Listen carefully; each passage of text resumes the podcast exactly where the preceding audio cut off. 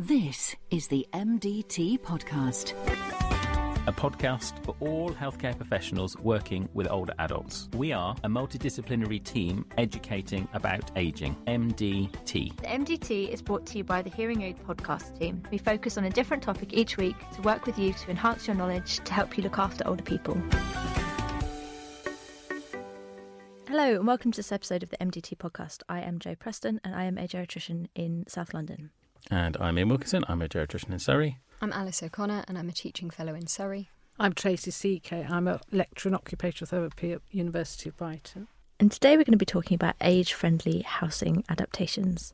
We're going to have a think about what home adaptations are available for older people, have a think about the role of the occupational therapist and other professionals in the provision of these home adaptations, and have a think about some of the financial support uh, in order to get these adaptations done. And how you, we can all support older people to access this sort of appropriate and really important advice and information and services. But first, we're going to have a dip into social media and stuff that Yep. uh, we have noticed uh, over the last week. So, Alice, you've found something Yeah. for today? I saw that the Chartered Society of Physiotherapy has made a short film called The Right to Rehab. It's about five minutes long, it's available on their website. And it's almost like a sliding doors kind of idea of a patient who is in hospital with a stroke who did get rehab and one who didn't. But It's the same patient, Mm. um, but what might have happened to her had she not. And I had a quick look at it earlier. It's it's all right. Nice. It's pretty good, but I think the message is probably more interesting than the, the sort of it's not Hollywood quality. I don't know if I should say that. So, there'll be a link to that in the show notes, and we'll tweet Yes. about it on our uh, Twitter as well. I just wanted to nip in something, something as well. Actually, um, I was was on Twitter today, and I had a little conversation with Cameron, who is a geriatrician over in Wrexham in Wales. And Cameron and I have met up at a couple of conferences and had a few conversations. And what he was saying is that they use this podcast as part of their journal club, and it's part of their educational program for all the junior doctors. They all listen to the journal club that, that all listen to the episode and partake in the journal club ab- about it um, when they rotate through the care of the elderly departments in Wrexham. Great. So we thought that was really cool. So we just say hello, Wrexham. Fab. Hi. Thank Fab. you. Right, let's get back to it. Okay, so today we're going to be talking about home adaptations and equipment. And if we start with a definition, a practical definition relating to this might be that home adaptations are changes that can be made to the home, um, which make it safer and easier to move around and do everyday tasks. It's pretty straightforward. Yeah, Yeah. and equipment is equipment. And uh, local councils offer a service that assesses a home and then makes recommendations for people to help. And this, is, this home assessment is free currently in the UK. And these changes can be quite small or really quite big things. So things like uh, quite a big thing would be fitting a stair lift, or a smaller thing would be fitting a stair rail on the stairs. So different ways of adapting the staircase. Likewise, bath lifts, walk in showers, um, or those rails that you hold to pull yourself out of the bath. And we can have something like widening doorways, or it can be something small like lowering kitchen worktops. Um, That doesn't sound that small. no, so I thought it was going to say taps. I'm very sorry. And So yeah, um, sorry, worktops, not taps. Yeah. Stop. tops. And also then things outside as well, like putting in an outdoor ramp or rails next to the house or outside lights, intercom systems, stuff like that. So we've got Tracy here with us in the studio today. So we th- what we thought we might do is to do a bit of a Q&A around some of the things that people might need help with at home and what might be possible equipment that might make everyday tasks easier. So, um, going to the toilet, actually quite a complicated task or can be. Well, so a, quite a common piece of equipment is to use it, install a commode, espe- especially if people are having difficulty going upstairs. You can have a commode um, downstairs, or you can have one near to the bed. A push button to flush the toilet rather than um, uh, handles, and raised toilet seat and surround frames. They're very very common. And they they're able to help people when they rise up after using the toilet with because the seat is higher, it's less of a distance. Yes, it's measured appropriately so that they can um, they don't have to sit on a low loo. As an aside, has anyone watched Frankie and Grace? Gracie and Frankie? Grace and Frankie. It's a TV show on Netflix um, about two uh, women who retire and their husbands uh, leave each other, leave them for each other. after like being married for 40 years and they start a business and one of the businesses they start is a, the rise up toilet seat that they have difficulty getting um, investment in to help you stand up off of the toilet. I like the term rise up. It sounds very sort of political. My my favourite t- toilet adaptation um, is the Japanese version, which Uh-huh. washes you and dries. Brilliant. But- yeah. But it's not. They're just standard use in Japan, aren't It's they? not the cheaper end, but they do use them here. Back on track, I guess. What about using the bathroom in other ways?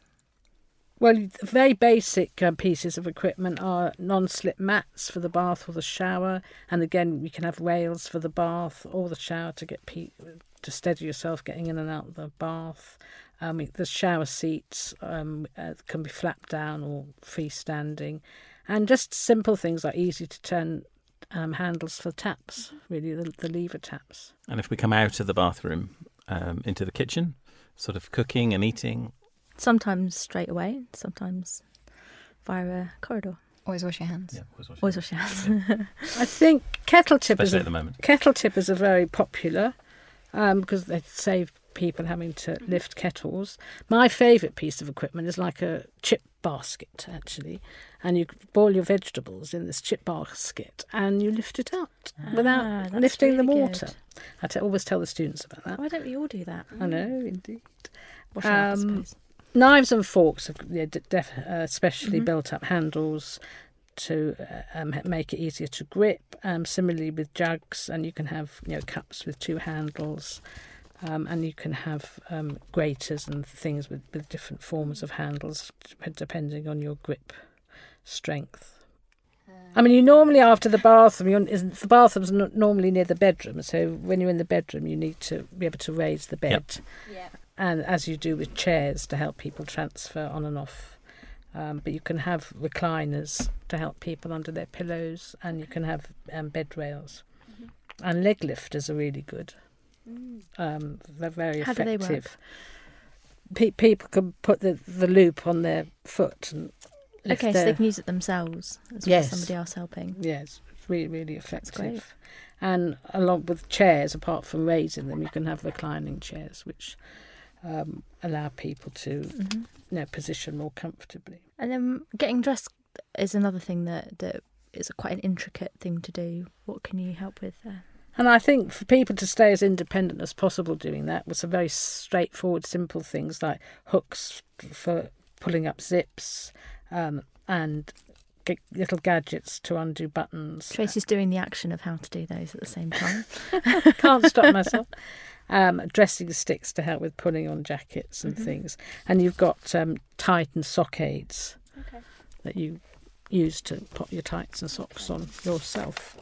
Those all sound really amazing. So you were just uh, in the coffee shop over the way, you were talking, Tracy, about uh, an article you'd seen where they have tried to look at some of the outcomes and link it to well-being for some of the adaptations we've just been talking about. Yes, so this was a, a study in Sweden by Niva and Skär in 2006, and they had five um, older people um, with their participants, and they filled in questionnaires, two lots of different questionnaires after having had a housing adaptation, and there were some really interesting results. Um, so these quite small adaptations actually reduce people's time doing their personal activities of daily living. Um, so it gives them more energy um, and more time. But in, also very interestingly, they spent more time doing some of their domestic activities uh, in the kitchen because they were doing it on their own and not having it done to them. So that was really um, helpful to hear that. Um, but the things they put in, like widening doors and removing thresholds, encouraged allowing and allowed people to get outside more. So they were the findings show that people went out more often to see their friends and into town, and that, which was very interesting to me, you know, reduced people's um, naps in the daytime and increased their sleep. So that was really good impact on health and well-being and the general occupational balance and occupational performance, you know, linking leisure and rest and the importance of activity and well-being. I think that's a really, really good example. Yeah. Good study. That's really interesting because I think we can quite often think about these things in isolation. Like it's easier to get around the house, it's easier to do the cooking, and not necessarily see that wider picture of fostering someone's independence and ability to actually get out of the house and do more, even though there are adaptations within. So it's really improving their quality of life in the true sense of it. Hmm. Yeah, it's really interesting. So, for the rest of this episode, we're going to talk a little bit about some devices that uh, are useful in and around the home, and then we're going to talk more about the actual home assessment and some of the bits that come on from that. So, home security. When we talk about that, we're talking more about how to feel safe and secure um, being at home rather than thinking about kind of police and security and that kind of thing. And there's a wide range of devices that can alert either the person themselves, family, or carers if there's a problem. So, thinking about whether someone's home and safe, uh, small devices like a watch, for example, that somebody might wear can use GPS to tell someone if they're lost and, and alert someone to be able to help find them if they go outside when uh, they may not have intended to uh, intercom systems that can help show someone else, so a family member who's at your door, and allow them to let it in. So lots of those work through videos and on on phones and things now. Um, there are gadgets to help turn off electricity and the gas mains if they detect danger automatically, um, and also reminder systems for medication and things like that. So another thing you might have outside the house is a key safe which is a small locked box basically that holds a key. And it can mean that carers or family or sometimes the emergency services can get into the home if you can't get to the door.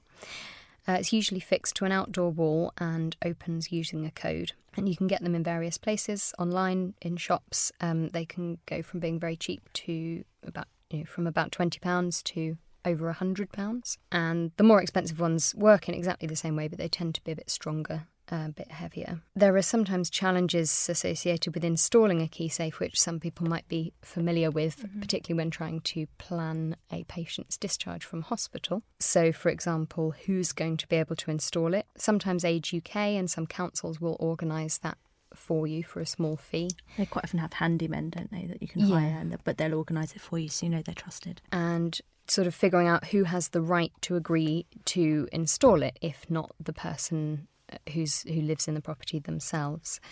Um, rented accommodation can sometimes have issues with consent from the landlord. And for people who lack capacity to consent to the installation of these key safes, um, does somebody else have power of attorney to consent to that? And then I guess the final little bit in this section is about personal alarms and security alarms, uh, which you might call telecare in some device, uh, in some sort of loose terms. And they can they're devices that can help you if you have a problem at home, say you fell over or something.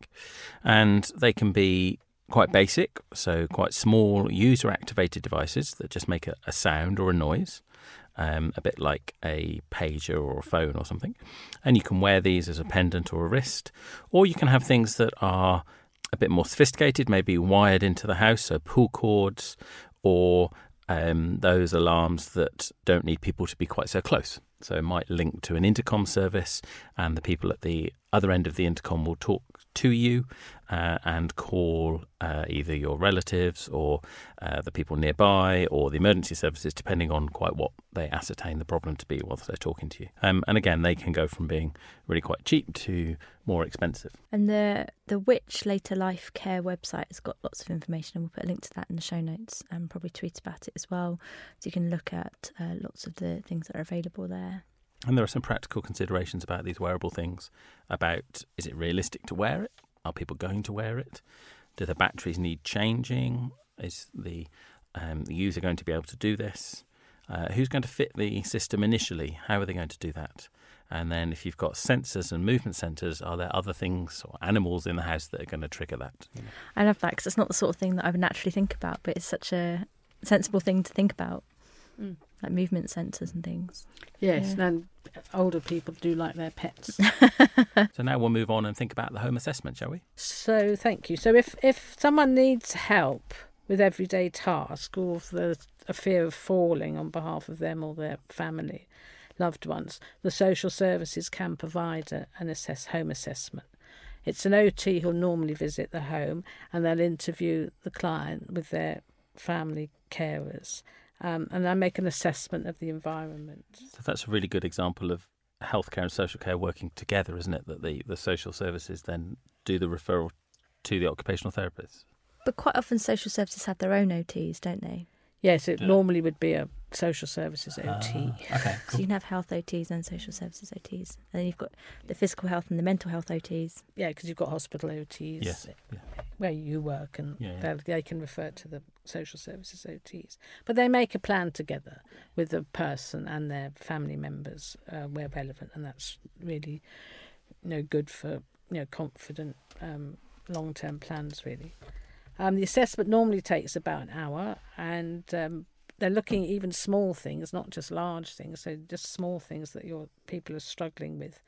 Um, so that can be like you know safety in the kitchen, uh, for example. It might be little things like just removing mats or putting down those double-sided stickies to to keep mats secure. The council should pay for each adaptations or piece of equipment if it's less than a thousand pounds. Then after that, more expensive things, they need to look at a disabled facilities grant, which just you, you have to negotiate with the um, financial And is- services. Is that something that the, the social worker and the OT would fill out or apply for on behalf of the client? Social workers don't often get involved with it. It's usually the finance chaps. Okay. We'll, we'll do we'll do a financial assessment, and they you know quite a lot of scrutiny, which can unnerve people sometimes. But there is that thousand pounds for the small things, and if you need something that larger, if you're looking at a big piece of equipment, then um, your stair lifts can be more than a thousand. The Home Improvement Agency can help people find a scheme that can help them look at the cost of adaptations. Um, So they'll be signposted towards those yeah, a lot of signposting Yeah. and support with- with that. So there's some quite good evidence that both minor and more major adaptations can improve a whole range of outcomes um, for people living at home uh, later in their life, especially if they're done in combination with any repairs that are needed, any servicing that's needed, and are in line with following that assessment with people's personal goals. And there's a, a, a nice report uh, called Aging Better that's on their website, and we'll, we'll, put a link to that in the show notes that really sort of make some recommendations about how to improve later life based on this this body of evidence. Conclusions of the report draw on some population level data that shows uh, the sort of the quite major structural inequalities that exist uh, throughout the UK and makes the point that housing and growing older are two things that affect absolutely everyone. Mhm. and the value of prevention is crucial really not preventing getting old of course but but you know preventing problems as There's you a get whole older industry trying to do that, but yeah yeah, yeah in california yeah They've been talking today actually on the news about longevity Mm. Um, different parts of the country and how it's women's longevity is being reduced in areas of deprivation, and they're very much focused on housing as one component. So that's hot off the press. the gatekeepers to home adaptations uh, are usually really it's occupational therapists, isn't it, Tracy? It is indeed, and the Royal College of Occupational Therapists have um, produced "Improving Lives, um, Saving Money" paper, and they've given some excellent examples on their websites of how home adaptations can help people improve their lives. But there's there's they need to have more evidence. Mm, to but some of the examples this. are great though aren't they Yes, no, indeed, yeah. but it's just the as ever with these things you, you know stuff that is great you have to then prove that, you know, that, that, that financially it's also great um, and that's harder to harder to do Yeah, 'cause it's more complicated to kind of prove, isn't it? It's not so simple as purchasing something or Yeah, and everyone's completely individual, so it's not like you can. It's not the easiest thing to do an RCT on because you know you you you an adaptation for one individual person might be very very different to Mm. someone in a similar situation. They might need something completely different, and it's how you compare one with the other is tricky. There's lots of practitioners and academic researchers who are starting to um, put out calls and proposals to support the development of an evidence base between the links of adapted homes and healthier old age. And I think hopefully we'll see the outcome of that over the coming years. Um, you know, the real focus in research and how can you evaluate it well, which is a really important thing to do. So, next, a bit more about housing. So there is a service called the First Stop Advice Service, which is currently led by the Elderly Accommodation Council. Do you want to talk a bit about what it does, Tracy? Do you know? So the um, Elderly Accommodation Council um, they can provide advice, holistic advice, um, covering a range of issues related to older um, older people and housing, and that includes repairs and maintenance and adaptations and how people can get funding for these. Also, how to access home improvement agencies, your handy persons, handymen, and any trusted traders, which you know, people would be nervous about. Mm. Um, and it will help people explore various housing options, including specialist housing. So it's really helpful. can anybody access that themselves if they need a referral, or is that like a self referral? No, they can refer okay. themselves. Yeah. Great, that's really. And often the local charity sectors have good information as well, don't they? Sort of the local Age UK and. Um, other, you know, more specific local charities really often have quite good links into people that can help with the repairs and trusted trader schemes. Mm. And then finally, we thought we'd talk about uh, a little bit about something that we commonly see and are concerned about with people being at home and their safety, which is around falls and being at home. So, falls at home can quite often be caused by quite trivial hazards, um, but can be quite dangerous and cause quite serious health decline in people, both physically and mentally. Um, and so, there's been quite a national and as well as local drives to address falls and accidents in homes and falls services to try and address these. And those should normally include provision of advice of lots of things that we've discussed already, but also accessing some services and things like disabled facilities grants and other ways to access uh, the information and the funds to be able to make the changes that they need at home to make it a safer place to be. And there's some really well um, linked evidence for housing, health, and well-being, and the consequences for this on the NHS. So poor quality, unadapted accommodation can um, lead to reduced mobility, but also depression. Because I think people lose their confidence and they mm. get anxious, and that can lead to depression. But it can impact on chronic and acute illnesses, and you know, social isolation and loneliness mm. is very sort of topical and issue at the moment, and that, that can be linked to um, poor housing um, mm. and poorly adapted adapted housing. Mm. And it goes back to one of the very early episodes that we did on falls, where we looked at intrinsic and extrinsic risk factors for falls, and intrinsic being something within that person, and extrinsic being looking at their their environment, the way they interact with the world. And so this is where that really comes into the falls risk assessment, doesn't it? And what we can do there. So when you're thinking about the link between housing, health, well-being, and the the costs and things, the disabled facilities grants have a really important role to play in helping make older people's homes accessible. But there are tensions within that, aren't there? I think there's just an issue with DFGs if people are living in privately rented accommodation, and increasingly older people are doing that. Mm. And then the landlords have to link with the council about who's going to be responsible for um, payment and when it, when the tenancy ends and how it comes out and if the property is damaged. So that has to be a if you're linking up with housing associations, then they work very collaboratively. But if it's a private landlord, mm. it can be more complex. Okay. So that's everything that we wanted to just sketch out, really, as a, as a, an overview of a bit of an introduction. To... Yeah, to home adaptations and equipment that, that might be relevant and helpful. There is loads and loads of stuff out there, um, and we would direct you uh, via our Twitter stream and via the show notes to um, some good quality resources. Um, around how to get help for the people that you're working with. But I guess as an overarching thing, go and meet your local occupational therapist. If you don't know who they are, go and find out who they are, find out their name, how to refer to them, and you know, make a referral if you've not done one before we, everyone can do that. The MDT Podcast. But now it is time for the MD teaser.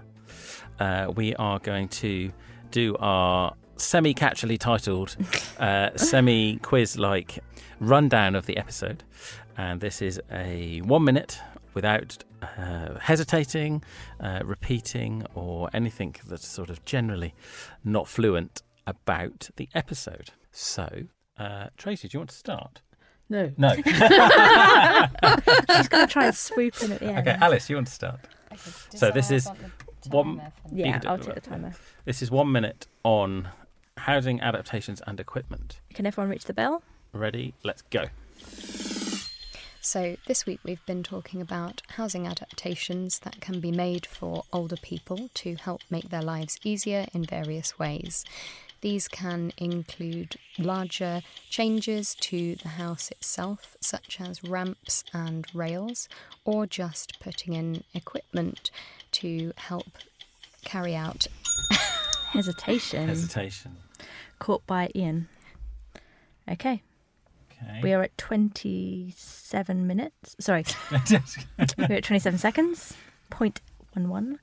Go. So, uh, when thinking about he- age-friendly housing, yeah, yeah, hesitation to start with. Yeah, awful. 33 seconds. Uh, so Ready? Go.